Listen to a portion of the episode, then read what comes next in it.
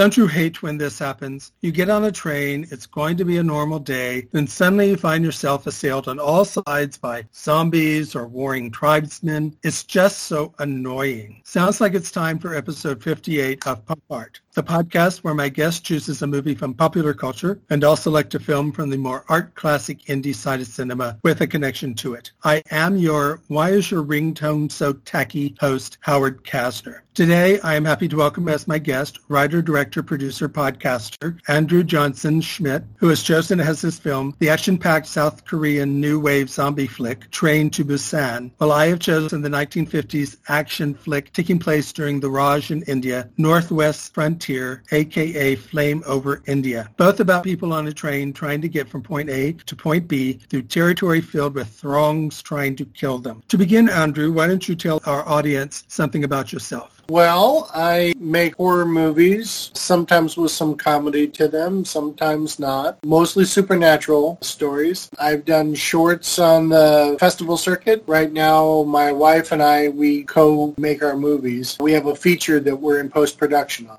Great. With that, let's get to your selection, and that is Train to Busan. First, some information about the film. Train to Busan is a South Korean action horror film released in 2016. It was directed by Yeon Sang-ho and written by Yeon and Park Ju-suk. And it stars, and please forgive me, I'll get half of these incorrect, Gong Yu, Ma Dong-seok, Kim Soo-an, Jung Yoo-mi, Choi Woo-shik, An So-hee, Kim Ui-sung, Choi Gui-hwa, Jang Hyuk-jin, Park Myung-sin, Yi Soo-young, Jeon Sok, Han Sung-soo, Kim Chang-hwan, and Shim Yoon-kyung. In Train to Busan, a workaholic living in Seoul has no time for his eight-year-old daughter, but is guilted into taking time off work to accompany her by train to see her mother, who lives in Busan. They get on the train and take off just as a virulent plague breaks out that is turning people into murderous zombies. It's the end of the line for everyone in one way or another. Why did you choose this film? A couple reasons. I'm a fan of Korean horror. There's a lot of great horror coming out of Korea, and it seems to have a little bit more legs than Japanese horror, which ebbs and flows. So I'm curious how that's going to go. I was especially interested because it seems to come from the George Romero school of social meaning and horror because it takes up things about homelessness and corporate morality. Also the relationship between between Americans and Koreans. It's got the classic fast zombies versus slow zombies, which I'm always ready to debate. It also works along something I've been thinking about where the plot line works on an axis. So the whole movie is racing in a particular direction. To me, it's especially goes back to the Romero thing. I always love a horror movie that is willing to deal with the problems of today, but giving you a good story and good scares so you don't feel like you're being lectured to. When did you first see it? I'd say I saw it maybe a year, year and a half ago. And what did you think upon first seeing it? Oh, I loved it. I thought it was fantastic work. The mix of practical effects and CGI was well done. The CGI wasn't too distancing. That can be a problem in zombie movies. If there's a lot of CGI, any kind of horror movie, it has a habit of creating a sense of distance between you and the scare that kicked Dario Argento's butt in one of his films. I was impressed impressed with that. And I was immediately wanting to see another uh, sequel or something, which I always take as a good sign. And do you think it still holds up? Absolutely. I first saw it when it came out. Full disclosure, I think South Korea and Romania are making the most interesting films in the world right now. You said something about Train to Busan having more legs than Japanese horror, but I think South Korea has more legs than almost any other country in the world when it comes not just to horror, but to films altogether. Well, the films from Romania that we get over here tend to be more focused on political and philosophical issues. Most of the films that are successful successful over here from South Korea tend to be genre focused. They're horrors, they're thrillers, crime. They do make other kinds of films and they're wonderful too, but these are the ones that have become the most popular here. I think the very first South Korean film I saw actually was The Host. Yeah. Then I saw The Chaser and then I saw The Good, the Bad, and the Weird. And from that point, I was just hooked. Yeah. I wanted to see more and more South Korean films. What do you ascribe that to? Why the Koreans have this continued deep well to draw from? One thing is that it's a whole new generation of filmmakers that had a whole new world opened up to them. Before 2001, the world didn't really pay a lot of attention to South Korean films. It's not that they didn't pay any. Perhaps the most famous one is one called The Housemaid, which is a very good South Korean film, highly influenced Martin Scorsese. He talks about it a lot and has been since remade in South Korea. But there wasn't a lot of money. The economy wasn't very good. That made it very difficult to make films. And there was a lot of censorship. Then suddenly around 2001, things changed. The economy shot through the roof. Censorship pretty much went bye-bye and you had a whole new generation of filmmakers that just suddenly came to the forefront. They're very successful in Korea, as we'll find out, especially about this film. But the more successful they are worldwide, and of course, the more money is going to pile in, the more filmmakers you're going to make, and they just have a new vision. Isn't that interesting? You could probably point to a couple of times around the world where the censorship is relaxed in a sudden fashion, and suddenly all these people that have had to pull back on their creative vision to do it in doublespeak suddenly can race out there. You think about New Hollywood in America and, and other countries like that. Also, the influx of money. People can go out to the movies. And people in South Korea, they go to the movies in a way that you and I might equate with America back before television. Exactly. The other one that comes to mind, and I mentioned it, was Romania. What happened in Romania is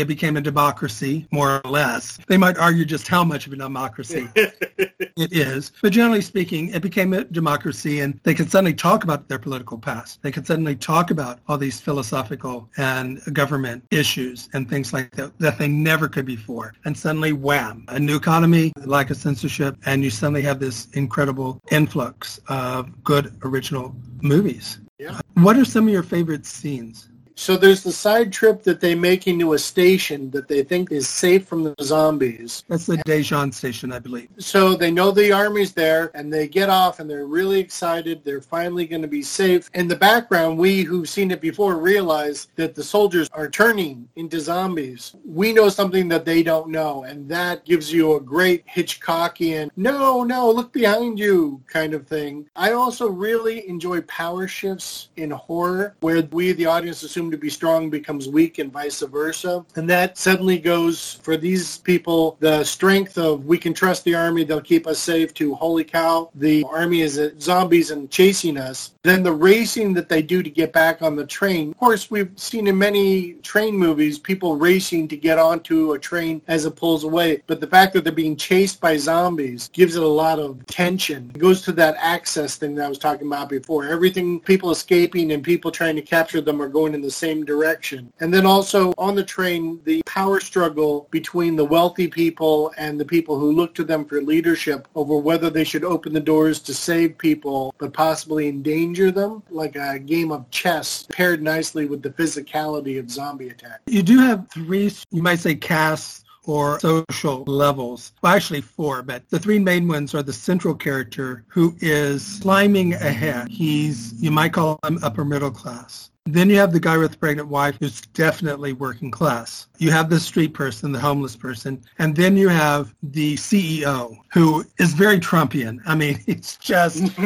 if he had orange skin, and that's when you're talking about this dynamic between these social classes the lower you go in the class, the less selfish and more focused they are on helping each other. The higher up you go, the more selfish and self-centered and will do anything to stay alive the way the people are. The focus of the film, the male lead, he's at a moral tipping point in his life. We see at the beginning where he's being told, you want to move ahead, you have to do these bad decisions, bad for other people, unempathetic things. And now he's on the train. The whole thing tips on, does he become a morally upright person the whole movie with the evil CEO on one side and the honorable working class people on the other. In the middle is the male lead who has to decide, do I make good moral decisions and support the people around me or do I just take care of my own self and the people above me? The whole film teeters on that. Another moral thing that's in there, you talked about the homeless guy on there. Prequel to this is an animated picture called Seoul Station. And in that film, it shows the start of the zombie epidemic and it vectors out of the homeless population because nobody is paying any attention to them. People are ignoring homeless people and their problems so much that they don't notice that they're getting infected with the zombie disease. This is the director, once again, making this all a moral conundrum with the survival of the species as the end result. I do agree. The first stop at the Daejeon station is really a fantastic set piece. And you mentioned one thing about things happening in the background. Uh, the director, and we'll talk about the director more later on, does do marvelous things, but this is something that you'll see in Japanese films as well. It's a long tradition. I almost want to say in Asian films, but I'm not sure I could really say that categorically. But you constantly have someone in the foreground and then something is happening in the background. Yeah. And you know it's not going to be good. So that whenever you have someone in the foreground,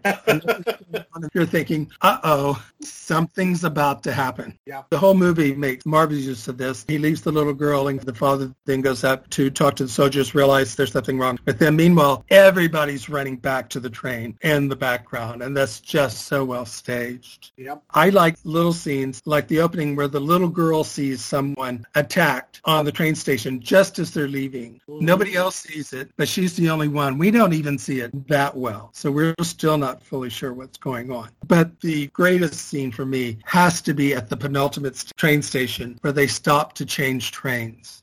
Yeah. With those zone shots of the zombies running for the train. It's brilliantly directed. It's brilliantly written. Everything comes to a head there, and it's just incredibly exciting. At one point, it reminded me of the shot in Gone with the Wind where they pull back at the train station and you see all these soldiers lying on the ground and you feel this horror. Where here they pull back or they have these zone shots, all these zombies running for this train. Yeah. Yong Sang Ho is the director. He's a relatively new director. He hasn't made very many films. And so far he seems to be focusing on horror zombie films. I have not seen any other films of his, but apparently you have because you saw Seoul Station which is not really a sequel. It's a prequel more, isn't it? Or it takes place at the same time? Well, that's the interesting point. It's a prequel. Allegedly, he did that first, but it was released second after Train to Busan tested incredibly well. I'd be curious to know for sure on that. He also subsequently has done a sequel to the whole thing after swearing he would not. I'm not going to be that guy. I'm not making Train to Busan 2. Not, and then three years later, he did Peninsula, which is very similar similar to Army of the Dead in that it's a caper film during a zombie apocalypse. Have you seen it? Did you like it? It was okay. That's what the critics seem to say. Yeah, he said he wasn't going to do a sequel, and he claimed, well, this really isn't a sequel. It's just a totally different movie. This happens around the same time. I have a feeling, and I hope this doesn't happen, Train to Busan was such a big success, he may have a hard time breaking out of that. I could see that. Now, he's a guy who seems to be split between animated and live action, which is unusual. Right. Some, so if he finds himself typecast, he might be able to get his way out by concentrating on the animated stuff. With Peninsula, sometimes you have a film where the set pieces are quite good and the film as a whole is eh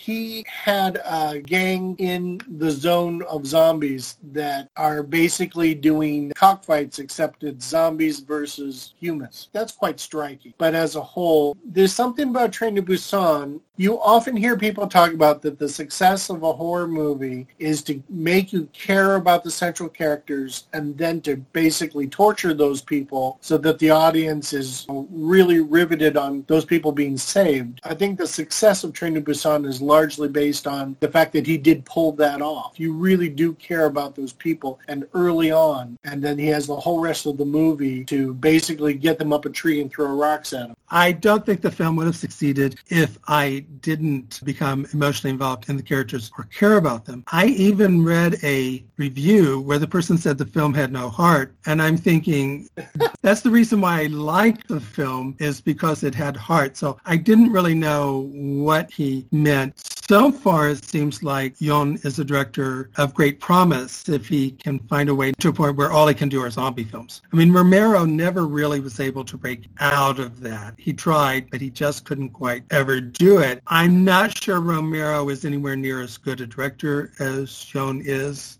But I think you agree that Jan does do a magnificent job of directing here. He's really good with a set piece. He gives you good logic. Set piece needs logic. You have to feel like, okay, I know this, I know this, and based on that, holy cow, this happens. When you're talking about Romero, Romero's very good at the big picture. He's good at creating moral conundrums. I always felt that he just was kind of like a nice guy who did a shambling picture. Mm-hmm. Because of that, he really couldn't amp things up in the way that he might have. I think it took him a while too when he was at his hottest at the beginning to reconcile himself with, buddy, you're a horror director. He tried to get off of that track, and I think it really stuck a stick in the spokes of his momentum. Yeah, he stumbled upon this approach to zombie films that set the standard and pretty much everybody when they make zombie films, whether they differ from Romero or not, they always have to look at Romero and figure out how their zombie film fits in with his whether they go in a different direction or not. The screenplay was by Jan as well as Park Joo-suk. This was Park Joo-suk's only second film. He did write one before. There are some interesting aspects to the film, especially when it comes to the zombie aspect of it. To a certain degree, they are creating their own myth of the zombies that don't agree with others that came before them. They're basically the same. You get bitten by a zombie, you turn into a zombie, you want to attack other people. But here, zombies won't attack if they can't see you, and they can't see in the dark. That was interesting. It actually made me think a little bit about the Chinese vampire ghosts, which is a similar situation they have to smell your breath. So that's, that's an interesting comparison between the two. That's another thing. One of the things that has really never been answered for a long time is how do zombies know who a zombie is and isn't? Right. They start making a joke of it in Shaun of the Dead when they just start shambling along like zombies. They just start acting like zombies and the zombies don't attack them. That was a comedy, and it was actually satirizing this idea that has never been resolved. In The Walking Dead, it's the smell. You smell a certain way if you're one of the Walking Dead. So you can get through them if you can get through whatever the smell is. Uh, then you can blend in. In World War Z, they won't attack you if you're sick. But here, it's just whether they see you or not. And they don't really explain how they can tell whether you're a zombie or not. So it probably has something to do that when they attack someone, they pass on the plague.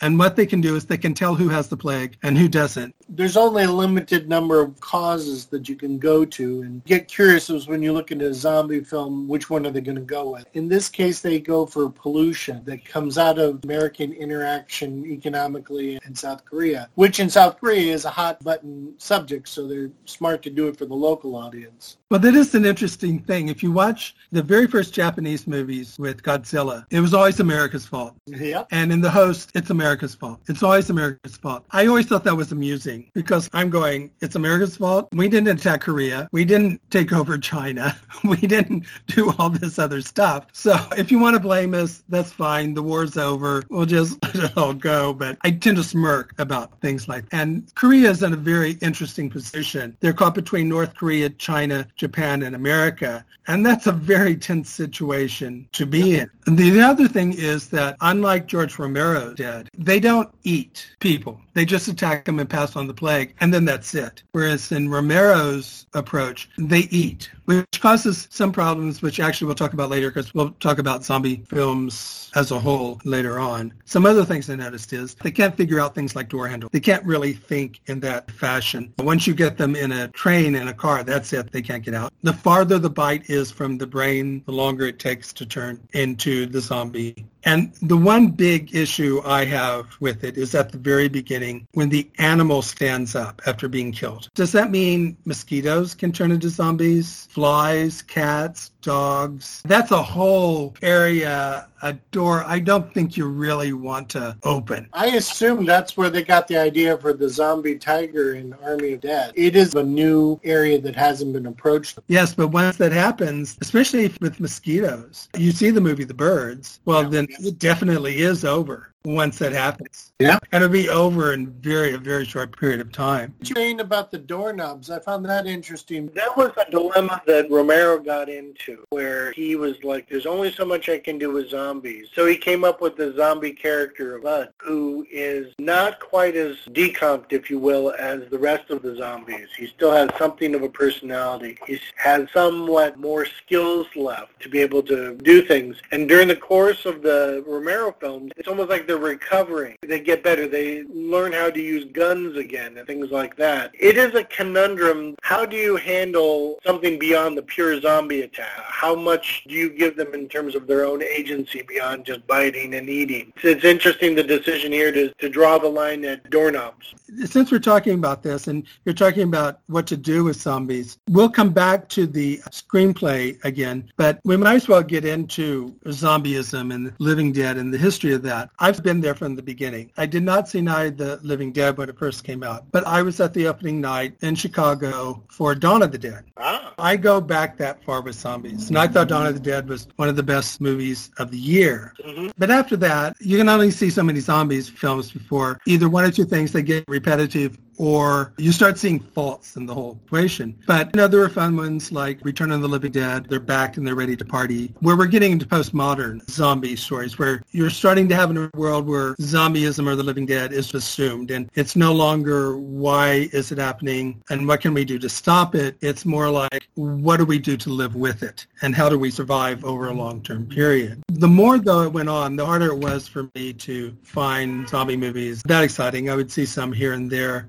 Stakeland was one. Uh, Shaun of the Dead was definitely one. World War Z I really liked a lot. But one of the big problems I have with zombie films is that sooner or later, and this really hit me with 28 Days Later, the movie makes no sense at all plot-wise. Sooner or later, the living dead have to disintegrate. The reason why we don't disintegrate as live people is we take in nourishment. We take in food. George Romero posited the living dead as people who eat. Well, once they no longer have anything to eat, which they run out of actually pretty quickly because once you turn into a zombie, they don't want to eat you anymore. You eventually have to just disintegrate. Zombies can only last for a finite amount of time. And 28 days later, I'm going, I'm sorry, it's 28 days later. All these people, they should be dead. They can't be alive anymore. So that's why I tend to have a lot of problems with the Living Dead and zombie movies. I'm finally getting to all the faults. This one is it's just the beginning of the zombie outbreak basically the same thing is going to happen. These zombies are just going to stop functioning one day because there's nothing to keep them functioning if they don't eat, if they don't take in nourishment. I agree with you. My biggest issue with zombie films, the latter ones, the fast zombie films in particular, is I think of a successful film as a team act between the people who make it and the people who watch it. Like two people carrying a couch together. And both of them bring to it their part of the equation. The problem with fast zombies is that the mind of the audience just gets overwhelmed. It's like eating a very rich food. At a certain point, you're done. You can't have a new emotional moment with what happens. World War Z was a real good example. After a, just a deluge of CGI zombies happen, you're like, well, okay. It just blurs out and becomes gray text. That's why I tend to prefer a slow zombie. Keep things as small and incremental as you can so that the audience can emotionally not be burnt out by what they're watching.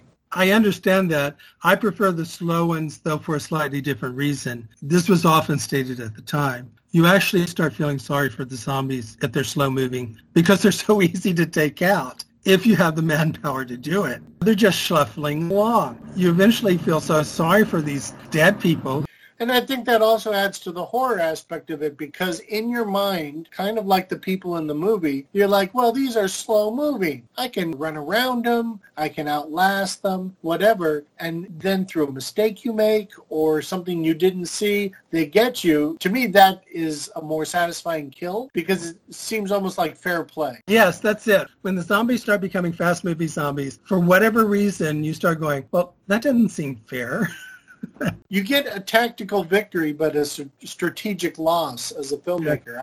Once you stop feeling sorry for the zombies, even though you know they need to be killed, mm, something can leave the movie and make it not quite as fun. Technically, the movie is just quite impressive. The direction, the editing, the cinematographer. I think the editor, Yang Jin Mo, is quite impressive here. He has done a lot of recent Bong Joon-ho movies. He did Okja, Parasite, and Snowpiercer. He seems to be becoming a very big name in Korea for editing films. And then the cinematographer was Lee Hyung-juk, who did The Housemaid and A Company Man. It was one of my top 10 films of the year.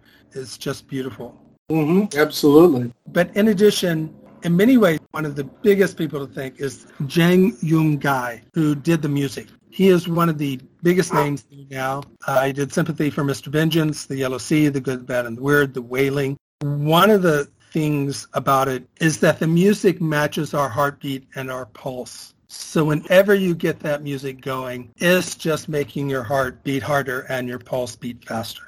I agree. Like a good DJ that way, he matches it and we don't notice he's matched it and then he ratchets it up and we subconsciously start following. That's just great horror filmmaking music there. I was just going to throw this in too. Something that I enjoyed in this film that is kind of unusual. They do zombification of identifiable group. So there's ball players, soldiers, salarymen, grandmas, and you see them still wearing the clothes that denote their subgroup when they become zombies. I thought that was interesting because it let me sort them out with my eye in a way that sometimes gets lost in zombie films. I think that's a very good observation. I read that clothing is a very big distinction as to what class of society you belong to, much more so than, say, in the U.S., where you can't really always recognize who comes from what social status based on the clothes they wear. Yeah. Well, with that, here's some more information about the movie. It cost 8.5 million to make and made 98.5 million. 80 million of that was made in South Korea. It was number one at the box office and is the sixth highest grossing Korean film of all time. As you say, an animated prequel, Seoul Station, also directed by Yeon, was released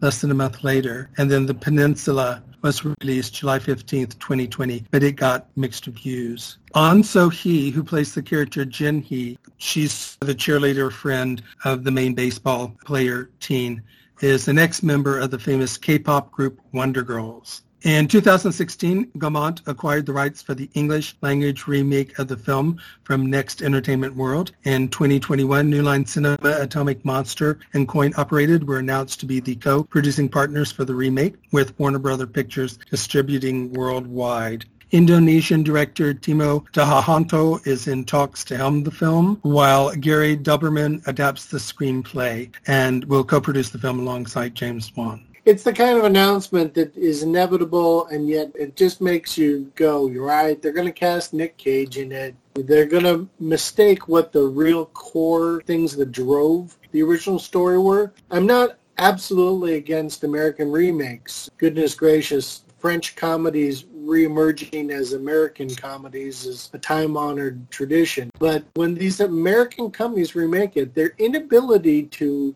understand what made the first one work is astonishing. I do find that happens a lot.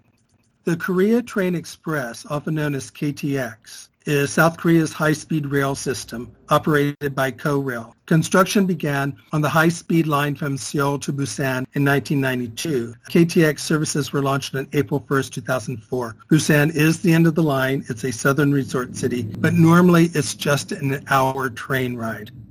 With that, let's get to my selection, and that is Northwest Frontier, aka Flame Over India. First, some information about the film. Northwest Frontier is a British adventure film released in 1959. It was directed by J. Lee Thompson and written by Robin Estridge, adapted from a script by Frank S. Nugent from an original story by Patrick Ford and Will Price. It stars Kenneth More, Lauren Bacall, Herbert Lom, Wilfred Hyde White, I.S. Johar, Ursula Jeans, Eugene Deckers, Ian Hunter, Jack Gwillim, Govind Raja Ross, and Basil Hoskins. Northwest Frontier takes place in 1905 in the northwest frontier of India, which is now present-day Pakistan. When an army of Muslims revolt against the Maharaja of the province because he is loyal to the British, an army officer and the governess of the Maharaja's heir must get the little boy to safety before the rebels kill him. To do this, they must take him by train, along with a handful of others, through a countryside teeming with rebels who want to kill them. What do you think of the pairing of the two films? Well, I was intrigued when you brought it up because I would not have made the connection other than the train aspect. And the more I thought about it, I understood what you were talking about, how the, the train is both an enclosed space and it's in transit at the same time. It's an unusual pair of films to combine. What led you to it? Basically, it's the same story. It's about an adult taking a child from point A to point B on a train through hostile territory where everybody is trying to kill them. We'll talk a little later that this film, as well as Train to Busan, actually has its own subgenre. The genre was made famous by Stagecoach, in which you get a group of disparate people on a journey under intense pressure and you see what happens to them. They may be a Western, it may be a horror film, it may be an epic adventure, it might be Lifeboat where they're stuck at sea, but it's all a character study of how people act under intense pressure. Yeah, I've always thought that really what's at the heart of this here, my trepidation about Northwest Frontier in comparison with Train to Busan Train to Busan has the advantage. Zombies, you don't care about zombies. You can feel sad about them a little bit, but when they get gunned down, it's danger that's been removed. Whereas when we look at Northwest Frontier and films like that, now we find ourselves going, well, now that's a human. That's a person. There's a reason why they're doing what they're doing. Do you understand that reason? Why it's a dicier thing today to make that movie than it is to make a zombie movie. That's certainly true. And we're definitely going to be talking about, or what is now called problematic aspects of films. Because yes, this movie does have problematic aspects to it. And it's not just that these are human beings, it's the way they're treated. And it's the Raj and the attitude toward the locals that make up the problematic aspects of the film. But when did you first see the film? When you brought it up. Had you been aware of it before? No, just another programmer to me. I first saw it when I was very young. I was probably junior high or high school on television in those days when it was only commercial networks. In the morning, you would have a movie every day, and it would be with some sort of game like Dialing for Dollars. But then every night at 10:30 Texas time, you would also have another movie. And since I was interested in movies, I would often watch these. What it would normally be is there'd be one really good one paired with two or three that were either above average to below average, and one really bad one. And that's because these were bought in packages. They were packaged together, sold to the local stations, and that's when I first saw it. I know you have some problems with the film. What do you think about the film, though, overall? I think it's solid. If I was going with Angie out to a drive-in back in the day, and that was the bottom half of the picture in a double feature, I would have felt like I got my money's worth. I think I like it a bit more than you do. I fully recognize it's not going to go on the and Sound or the Cahiers du Cinéma list of the greatest films ever made. I think you're right. It is a programmer. I think it's an above average programmer. It's often very entertaining. But yes, this is not like a great, great film. As you say, you've never heard of it. Most people probably haven't. If I hadn't stumbled upon it on the late show one night, I might not know what it is as well. Do you have any favorite scenes? When they're on the train and they've had to stop because the rail has been torn up, which of course made me think about our American Civil War with the Yankees getting very good at coming up with ways to bend the rail so it couldn't be replaced easily. And their idea of pulling the rail from behind them. Now, it alternately traps them because when they pull up the rail, they can't go backwards, but it does give them a chance to go forwards. That was intriguing. And then when the rebels catch them out in the open there, and so they have to slither along the track to replace the rail. I found that solid bit of action and, and suspense with the action. That was probably one of my favorite moments. One of my favorite moments is the very first stop when they come upon the refugee train and everybody has been horribly massacred. And then they find the baby. And that's sort of the first adventure they go through and going along the way. I also like the little scene where Ursula Jeans, Lady Wyndham, asks Herbert Lom to get her case because she suspects that he's Muslim when he is very careful about taking the case down. You know, everybody in the audience goes, oh, yeah. he, he's Muslim and hasn't revealed it. Overall, I do have to admit, I think the very first time I saw it, I saw the edited down version because the one released in the US had been edited down. And then the last two times I've seen it, I've seen the full two hour version. I think it's a little slow. Mm-hmm. So my memory of it when I first saw it at the hour and 45 minutes or whatever is, oh, this is really fast and exciting. And I watched the two-hour version. I'm going, boy, this seems a little slower. Some things also that came out to me. One was Herbert Lom. That actor was really good at playing characters with deep anger underneath right. their civility. He certainly did that in the Pink Panther films. So that was a lovely bit of character actor. You could bring that in with him. The other thing that I caught was Lauren Bacall is, of course, very, very good at playing Lauren Bacall, as with her husband Humphrey Bogart was very good at playing Humphrey Bogart. But Bacall has the same issue that Bogart does in that while they can show up and serviceably do their business under a serviceable director, a truly great director can liberate them in part to give us some depths underneath that. And in this picture, Bacall is playing the nurse whose husband is dead. She's not going to be some whine, crying, hiding woman. She's strong. She's going to do the thing. She has compassion in there, but it's underneath her strength. All that stuff's there, but it seems airtight. It can't get loose. And I think it's because the director can't give her the ability to play anything other than what's on the page. I actually think this is one of her better performances. I do take what you mean that when she's with Humphrey Bogart, there is something more to her on the screen. I was never really that impressed with Lauren Bacall as an actor. I greatly disagree with your analysis of Humphrey Bogart, who's one of my favorite actors of all time. He's a certain kind of actor who does certain things, but those things he can do are just really fantastic and can be used over a wide range. Of, oh, no, I'm you and I are in agreement on Humphrey Bogart. Absolutely. What I'm saying is, is that while Bacall and Bogart are both serviceable in the hands of a serviceable director, their genius is allowed free when they have a director. Look at To Have and To Have Not. Mm-hmm. Okay, she has the stone face that she does so well, but she also opens up to the second mate in the boat. She opens up to the piano player. She's more open to other people, so you can see that there's layers to this woman. Bogart, any number of films where he opens up in the hands of a director who gives him that ability. I just feel like in Northwest Frontier, Bacall is not being given anything to do other than play the lines on the page.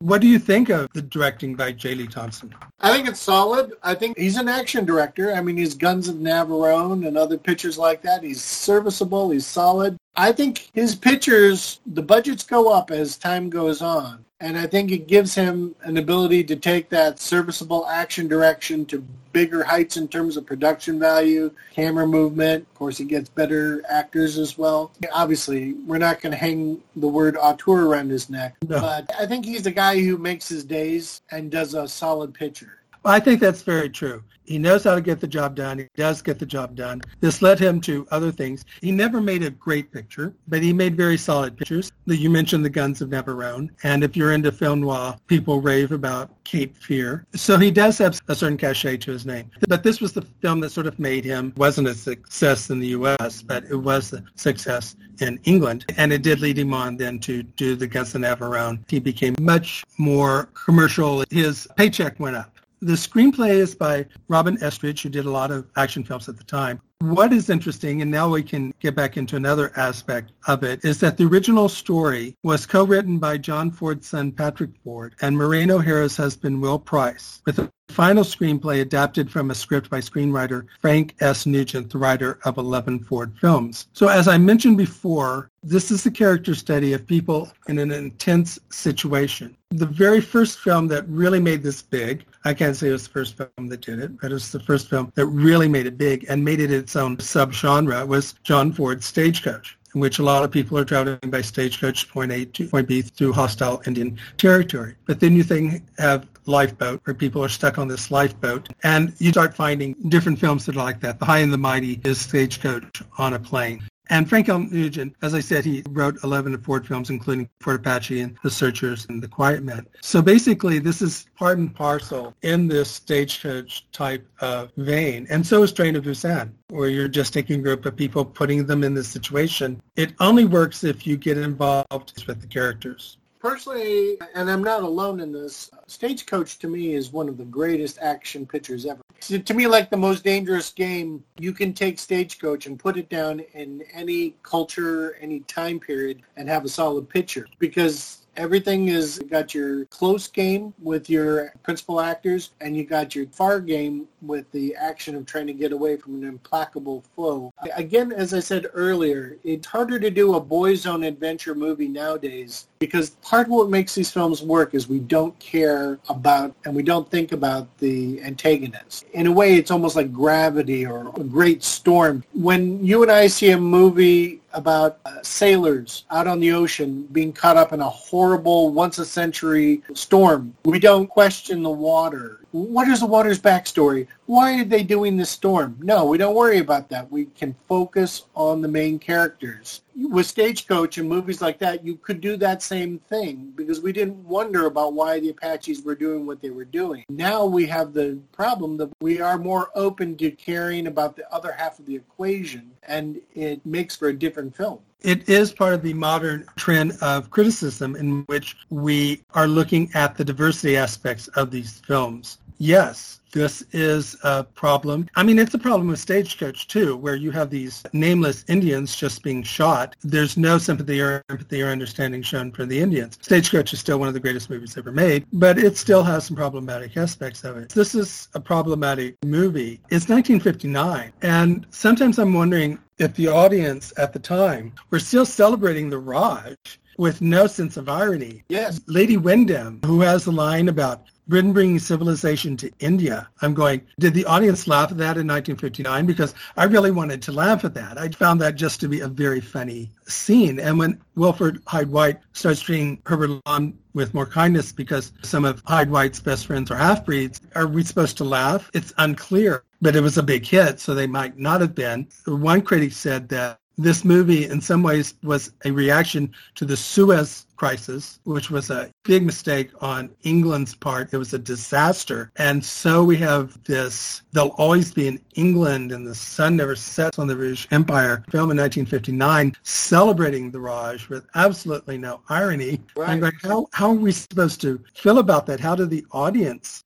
feel about that? They even quote Kipling at the end. Well, Northwest Frontier takes place after the separation of India from the UK. I mean, when this film comes out. You've already had Gandhi. The audience, at least in the US, because we're more dispassionate in this, it's not our empire. The UK, of course, you can see why they would love it because it's vindication for the Raj. The rebels themselves as you would imagine, they're all dressed fairly similarly. They all look pretty stock. They came from central casting. We don't deal with the conundrum of why are they doing this? They're just doing it. Right. From Lady Wyndham's point of view, and even I think Hyde White's point of view, this is just the way they were. They were killing each other and going after each other before we got there. We got there and put a stop to it and brought civilization there. And I'm going, this is 1959. England has fought two wars in Europe in which nobody got along. And you have the audacity to lecture India on the various tribes and groups in India not getting along. Physician, heal yourself. So oh, and the Indian audience, if they were see any Indian person seeing this, or Pakistani, would know that it was less than 20 years since the famine that hit during World War II that Churchill specifically decided, you know, we're not going to do anything about that because it'll interfere with fighting the Germans. Vast amounts of Indians end up starving to death. So when anything comes out that's Rajish at this point, they're not going to really see the hurrah in this.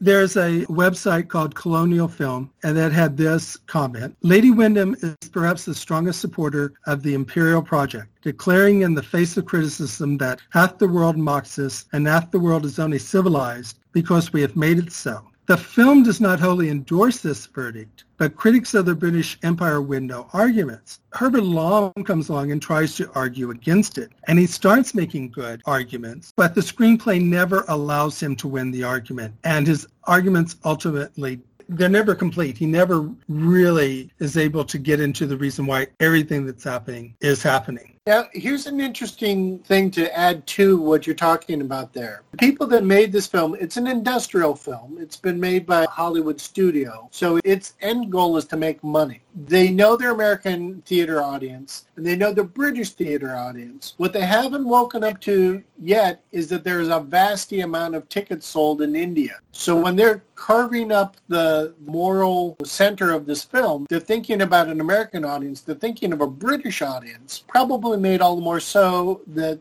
they have American tickets they want to sell in England because of the financial disparity between the two countries. They're absolutely not thinking about any other markets. And I think that's guiding their decision. Uh, but they're blinders that they've already got in place as white America. Obviously, that that's a bigger part of it. But I think the fact that they're not really understanding the available markets is influencing it as well. There was one interesting line sort of connected to this, and that is the arms dealer, the one who sells arms. He's talking about, well, we can't sell to one and not the other, as he tells Lady Wyndham. Do you only want us to sell to Britain? And of course, I'm going, no, the last thing I would want you to only is sell to Britain. But he makes a very interesting remark. What, you don't want us to sell to Japan or Germany? And I'm going, that's a very odd statement to make. Yeah. Because in 1905, England had just signed a major accord with Japan as allies. I know there was the Crimean War, but I'm not sure overall at that point England and Germany were necessarily massive enemies. So this line obviously refers to World War II. Would we want him to not sell to Japan or Germany? The Germans or Japanese are not the enemies. At that point, the Japanese were allies. Right. One other small thing I thought was interesting about the screenplay is that at the very beginning, when Lauren Bacall is talking to Kenneth More, she's realized they're going to be stuck together, and she says for better and for worse. And I went, well, that's a setup for how their relationship is going to go. and then they get a baby half, halfway through the movie as well. Yeah. and I'm going, okay, we get it. But I do enjoy the acting very much. I do realize that these are types I mean, you can't get much more of a type than Wilfrid Hyde-White. This is the character he plays in every single movie he's in. He's wonderful in every single movie he's in. But this is the somewhat befuddled Englishman who means well. The movie was criticized for the portrayal of the, the motorman is a stock Indian character, not much farther from Gunga Din. Right. Uh, to enjoy this film, I think, to a great degree, you do have to overlook a lot and just look at it as a solid, fun action adventure film, but forget about the politics. I do it for a lot of films. I do it for Stagecoach. It all depends on how far you're willing to go. A couple of other things that uh, should be mentioned. The cinematography. What did you think of that?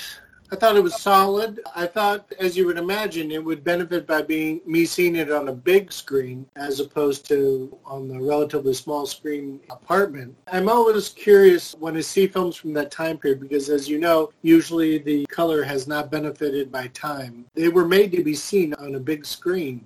In America, in many cases, big screen outdoors what I'm seeing in the same way that my eyes about the politics are not the eyes that they were making the movie for my eyes in terms of the look and feel are different as well. I do think the cinematography is gorgeous. I think it's one of the things that makes the movie as exciting as it is. The cinematographer is by Geoffrey Unsworth, who is one of the great cinematographers all time. He worked on 2001. He did Superman. He won Oscars for Tess and for Cabaret. He is at the top tier when it comes to cinematographers. And I think you can see why he's considered one of the best in this movie. The music is also, also very good. It's done by Mischa Spoliansky, who is known more for smaller films, Sanders of the River, The Ghost Goes West, The Man Who Could Work Miracles, and The Battle of the Villa Fiorita. He never quite entered the top tier uh, like Geoffrey Unsworth did. It's a nice score. As you say, it's very solid. Yeah. When you were talking about Unsworth, I always thought of Unsworth as a very solid DOP. give him more tools, you give him a more inspired director, you get a more inspired pitcher, but he's always going to give you a, a good looking picture. Right. I think Cabaret was incredibly brilliant when it came to the cinematographer. Uh, very different because it's more enclosed than epic as this was. It beat out Godfather that year. It was a close close competition as to who should have won. I have no problem with Geoffrey Unsworth beating out The Godfather that year. For me, he's just one of the greats. In closing off, there's one thing. I have a personal affection for train films. I don't know why. It's a subgenre that I love, but I enjoy watching them, even bad ones. If you're going to have a movie that's based on a mode of transportation, they seem to be in many ways the most dramatic they're a metaphor for the movie. You need to get from point A to point B. So that's the plot. The train itself is the plot. They're confined, but they're not as confined as a bus or a car or airplane. But unlike an airplane, it takes longer to get places on a train. So you have a drama that's spread out over a longer amount of time usually than a plane. So I think there's something really interesting about train films that I enjoy very much and I always have. Well, I love the fact, like I was saying, that with a train film, you've got two films happening simultaneously. You've got your close-in film, the people that are stuck in the train together, and you've got, in many cases, a second film, which is the action, the train it's moving through, the chase, the attack. And anytime you can have multiple things happening in a movie, I, I think you got a better movie. Snowpiercer is a good example of a train film like that. I love Runaway Train the original script by Akira Kurosawa, I was really happy that he got to have a second life in America with Runaway Train in 1985. And then, of course, there's all the westerns with the trains. It's not a movie, but Firefly, the train job episode, which I thought was a movie unto itself, was fantastic. That that, here's some more information about the film. It cost 500,000 pounds to make, but I don't know how much it made. However, it was a huge hit in England. It was one of the six most popular films at the box office in England. I think it fairly well went unnoticed in the U.S. It received three BAFTA nominations, Best Film from Any Source, Best British Film, and Best British Screenplay. J. Lee Thompson is responsible for introducing the world to Hayley Mills in one of his very first films called Tiger Bay, where Hayley Mills plays a young teen who witnesses a murder, and her father John Mills is also in it. He went on to make nine films with Charles Bronson. Lauren Bacall called it a good little movie with a stupid title. and by that she was referring to the U.S title Flame Over India. I tried to find out why they changed the name for the American audience and I couldn't get a reason, but but my guess would be that it's too close to the Spencer Tracy movie Northwest Passage and a television series at the time called Northwest Passage. They wouldn't want the audience to get confused. The song Captain Scott sings, and which is used as an occasional theme, especially at the end, is the Eton boating song, often heard in the Ealing comedies like The Lavender Hill Mob and the Titfield Thunderbolt. With that, let's start closing out. I asked you to choose a film or two to go with your choice that might be of interest to our audience. If they were interested in Train to Busan, of course, I've got to point them towards Dawn of the Dead, the original. I think George Romero made two great zombie films, and anything he did for the rest of his life, that's okay by me, as long as you did those two. Dawn of the Dead gives you your political stuff happening in the background. It gives you your solid action and a simple goal. In the same way that Train to Busan, they're just trying to get to Busan, damn it. In Dawn of the Dead, they're trying to get away from the zombies in the mall, get on the helicopter and get gone. Snowpiercer, it's not a zombie film. It's humans acting like zombies. And as you mentioned before, South Korea is going through a horror renaissance. It's going through a film renaissance period. I would suggest people just Google up South Korean horror and dig in. I agree with that. For me, I'm going a little overboard because I'm going to list some of my favorite train films. The Lady Vanishes is Alfred Hitchcock's 1938 classic about a woman who meets an elderly governess on a train. When the governess suddenly disappears, no one believes the woman and claims the governess never existed. Terror by Night, released in 1946, finds Sherlock Holmes and his companion Watson on a train guarding a jewel of great value. When murder happens and the jewel disappears, they must resolve the mystery. This is actually my favorite Rathbone Bruce Sherlock Holmes. The Train is John Frankenheimer's 1944 World War II drama with Burt Lancaster, in which Lancaster, a member of the French resistance, must decide if it is worthwhile trying to stop a German general from absconding with some of the greatest works of art in the Louvre and taking them back to his home in the closing days of the war. And as you mentioned, Runaway Train is Andrei Konchalovsky's 1985 action film based on a screenplay by Akira Kurosawa in which two escaped convicts and a railway worker find themselves trapped on a train with no brakes and nobody driving. And in Richard Fleischer's 1952 film noir, The Narrow Margin, a detective must protect a woman planning on testifying against the mob on a train from Chicago to Los Angeles. And I could go on, but I won't.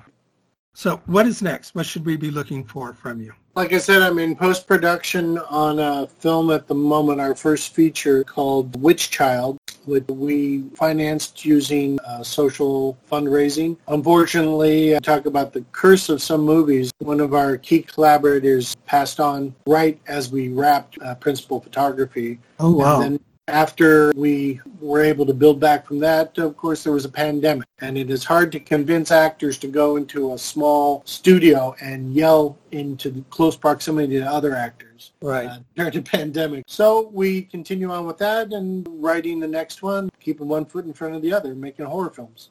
Fantastic. Well, we'll be looking forward to Witch Job for sure. For me, I'll go through my usual litany. I'm a screenwriter and screenplay consultant, so check out my Howard Kastner Screenplay Consultation Facebook page. My blog is called Rantings and Ravings, and there I talk about issues related to screenwriting and movies.